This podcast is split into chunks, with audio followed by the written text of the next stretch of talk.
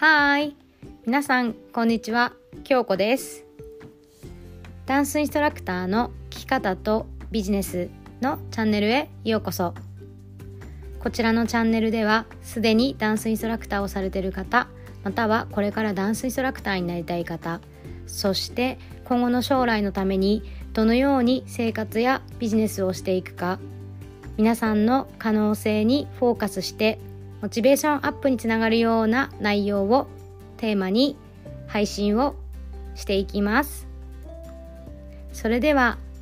このチャンネルが少しでも皆さんのお役に立ちますようにエピソードへどうぞ。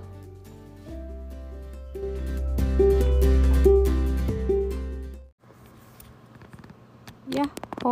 ー日本の皆さんおはようございます。アメリカの皆さん こんばんは。京子です。はい本日も配信していきます。いつもねポッドキャスト、えー、スタンド FM お聞きくださってありがとうございます。はいえっと今日はなんかいろんないろんなこと話し話しそうなんだけどあのねあのポッドキャスト Spotify と Apple Podcast っていうのに私配信してんですよ。でさ、スタンド FM っていうのも日本限定なんだけど、配信してるのね。で、そこでランキングが見えるんだけど、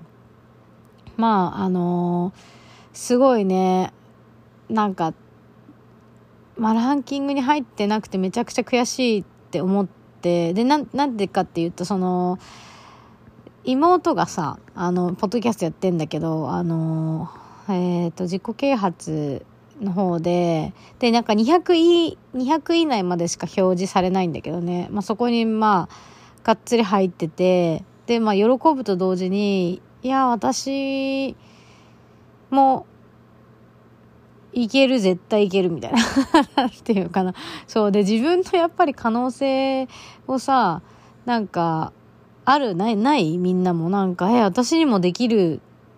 とか、私だったらもっとできるとか、まあ自信がないし、怖いっていうのはもちろんあるんだけど、いや、私にだってできるみたいな、うん、ことって思ったことないですか？で、まあ久しぶりになんかこう、闘争心が燃えるというか、なんか、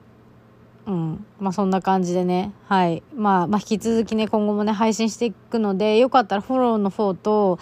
あと、なんだろう。ね、こんなエピソードを聞い聞きたいとか、こんなことが面白かったっていうね、なんかコメントなりなんかこう Q&A のところにあるので、そこでとか評価とかしてもらえたらね、嬉しいです。はい。で、えっと、ちょっとね、すごくね、感動した話というか、あ、いいなって心に温まるちょっと話をね、していきたいんだけど、なんかね、今、えー、私のパートナー、旦那さんが今こう、あるスクールってその会社の中のね、スクールに通っていて、で、そこの今の次のお仕事っていうのが、まあ、教官っていうか、えっ、ー、と、新人を育てるっていう部署に行くんですね。で、その時にやっぱりなんかこう、彼はその部署を移動するごとに会社でこうシステムがシステム、あのスクールシステムがあって、そのスクールに行って何かをこう学んで、次のね、こうランクアップだったりとか、えっ、ー、と、会社で何、ランクアップとか部署替えとかみたいなことが起きるのね。で、次、すごい、あの、そこの教官みたいなところ、教官っていうか先生みたいな、そう新人を育てるところに行くんだけど、そこがまあ、もうなんか24時間体制というか、まあまあ本当に土日休みもなくてめちゃくちゃ大変なの。で、まあ自分の趣味もそういうのあんまできなくなるし、すごいなんか嫌だみたいなね、すっごいもう超落ち込んでながら、まあトレーニングに行ったわけですよ。で、でね、で、そこの、その、いろんな勉強したりとか、もうこう、どういうふうにこう、なんだかトレーニングするかとか、もうめちゃくちゃいろんなことを学んで、毎日勉強してるの。で、その中で、なんか彼は本当にどうしてもなんか嫌だからなんかこうみんなにもねそのその何その日の勉強会でなんかそのそのそこの教官の人たちがなんかほんこの仕事を楽しみにしてやりたい人はいみたいな8割8割手を挙げたらしいんですよ。で百何十人とか200人ぐらいいるのかな？でなんかなんか本当だやりたくないみたいな。で、ま、2割ぐらい手挙げて、で、もうなんか絶対に来たくもないし、やりたくもなかったし、今もすでにもう全然やりたくないみたいな、はいっつって、まあ、私の旦那がこう手を挙げたってたたが一人だったらしくて、で、なんか、なんか私それ聞いて、なんか、本当に素直、素直っていうか、こう自分をすごいなんか表現できるっていうか、なんか普通さ、その教会に対して嫌われちゃうからって、私だったらね、感じたりとかして、まあなんか自分でどうにかこうにか意識をさ、やるぞっていう方に向けるんだけど、本当に素直に正直に手を挙げて、で、なんかその教会に、あ、ドンマイもなんか、でもそれはなんか もうしょうがないみたいな感じで 言われたんだけど、なんかすごくそれを聞いてて、なんかスカッとしたっていうか面白いなって思って、すごい私自身がなんかこう、インスパイアされたというか、そうだよねって自分の気持ちはそうなんだもん。それをね、優先して表現することってっていいよねっていう感じね、感じたの。うん。で、そこでまた昨日のもう話なんだけど、なんか、あるその、教会の中にもシニアって言ってベテランのね、方がいらっしゃるんだけど、その方がまあクラスに来て、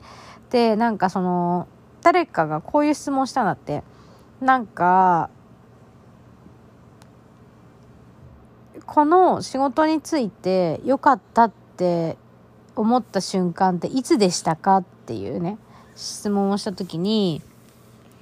えっと、その教官が答えたのが、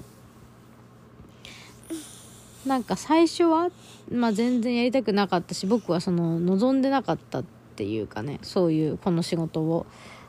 で、望んでなかったんだけど、その、なんかその、新しい新人さんたちって10週間10 weeks でなんかチェンジしていくらしいんだよね。どんどん卒業していくみたいな。で、その10 weeks 経って、また次の新人さんが来るらしいんだけど、その卒業式で170人っていう、なんかその大きい、そのすごい大きな人数の、あの、新人さんたちを抱えて育てるんだけど、なんかその新人さんたちがやっぱりこう卒業してった時に、なんか僕だから卒業できたんだっていうことをその言ってもらったりとか感じた時に、この仕事は、まあ、捨てたもんじゃないなって感じたって言ってて、っていうのもね、その、パートナーたち、旦那たちがやってる仕事って、本当に、まあ、あの、国の仕事で、まあ、国を守る仕事っていうか、みんな仕事にそれぞれあると、いろいろあるじゃん。いろんな業種の仕事があるんだけど、やっぱり親元離れて自分たちで寮に入ってやる仕事だったりとか、で、私ももともとそのダンサーになる前って空港の寮に入って、あの、ボディチェックのね、仕事をしてたののよ。3年間ぐらい。で、やっぱりそこで、その、誰かがこう自分に教えてくれるとか、なんか、こう、ね、可愛がってくれるとか、何か与えてくれるとか、守ってくれるとか、なんだろうな、こう、今でもよくしてもらったことをね、すごい確かに覚えてるの。で、その、シニアの教官が言ったことが、なんか、その、えー、っと、みんな親元を離れて、すごいね、孤独の中、こう、トレーニングを受けて、10週間っていうね。で、まあ、最初の場所だから本当に緊張するし、右も左もわかんないわけじゃん。だから僕たちがお父さんであり、お母さんみたいな存在。で、その卒業してった子たちは何を思い出すかって言ったら、やっぱり一番最初にその教わった僕たちの教えたこととか、僕たちの顔を思い出すって。そうだから僕たちのこの仕事っていうのはとっても重要なんだっていう話をねしたそうなの。でわーってそのねその時、まあ、聞いた時にそうだなーって思ってで私そのパートナーがそこに行く時に嫌だって言った時にでも私この人に教わった新人ってめっちゃ幸せじゃないかなって思ってたのね。本人には伝えなかったんだけど。で、なぜなら、なんかその、やっぱりそこで誰に教わるかってすごく大事だなって思うんだよ、本当に。で、なんか、人間性というかさ、なんかこう、心が本当に優しい人ってさ、厳しくもあり優しくもありって感じで、なんかこう、エゴにさ、負けて、このな、自分がこうしたら成績がいいからとか、自分がこうしたらこう世の中に評価されるからって、いうのでやってる人もね、たくさんいると思うんだけど、少なくともなんていうの、私のパートナーはそうじゃない部分の方が多いっていうかね、見ててね。うん、なんか素直で、そうやってこう表現、自分のことをしながら、こう、本当に自分がこう、伝えるべきこととか、こう、相手を思ってっていうのがすごくできる人なんだよね。で、それ、そういう共感に、その、新人たちも育てられたらそう幸せだし、そのシアシニアのね、その人が言った、その感想っていうかな。なんかとっても素敵で、いやーなんか仕事なんだけどすげえこうなんていうのかな奥が深いなーって。でその仕事の内容とか様子とか私は全然わかんないんだけどなんかいいなって。でそのシニアの人もすごいなと思ったの。だからやっぱそういうシニアの人たちってその教官を育てるわけじゃん。で、教官たちはその新人たちを育てるっていうか、その何代にも受け継がれてるというか、このその、大変な仕事なんだけど、その愛を持ってこう、なんていうのかなね、その子たちの成長とか、こう、これからのね、ことで辛いこともあるかもしれないからとかね、嬉しいことももちろんあるだろうし、なんかそういう、こう、見えない部分のサポートっていうのかな、こう、戦略とか技術とか、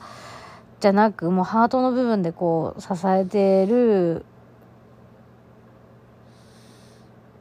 ところ見えないそのねこの何て言うのかな愛かな。なんかそれがすごいこ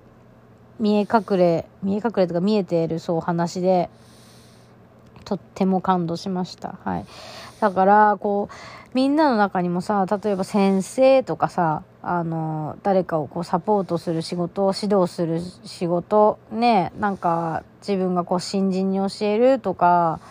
ね例えば上司にね、言いたいことを伝えるとか、なかなか自分の気持ちがね、言えないとか、私もそうなんだけど、言えなくって、こう、どうも周りのね、目を気にしちゃうとか、まあ自分がこれ言わなくてもいいんじゃないかなとか、言わない方が穏便に済むなってこともたくさん感じて、言わない、ね、言わないで過ごそうみたいなこともあるかもしれないけど、やっぱり自分の何て言うのかな本当にやりたいこととかこう伝えたいこととかって自分がこう何て言うのの中にあるさ愛なわけじゃん？それをさ表に出すこととか伝えていくこと表現することって簡単じゃないのかもしれないけどすごいなんか素敵だなってやっぱそれがこう何て言うのかな本当に次の代次の代ってつながっていくんだなっていうのをねすごく感じました。そうだから皆さんのみんなの中にもある、なんかその自分がめちゃくちゃ大切にしてることとか思ってることとか、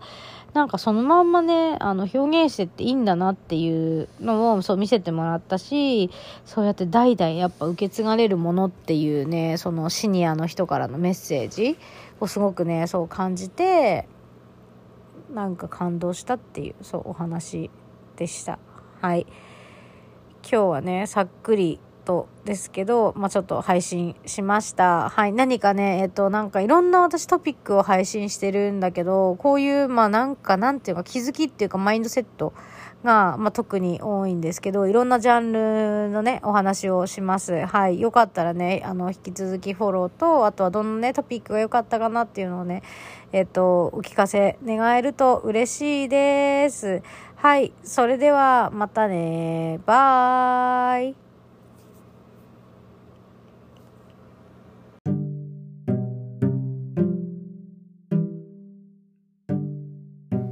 本日もご視聴いただきありがとうございました。こちらのラジオがいいねと思ったら、いいねボタンと、またご感想、ご質問等あれば、メッセージもお待ちしております。それではまた次のエピソードでお会いしましょう。またねバー。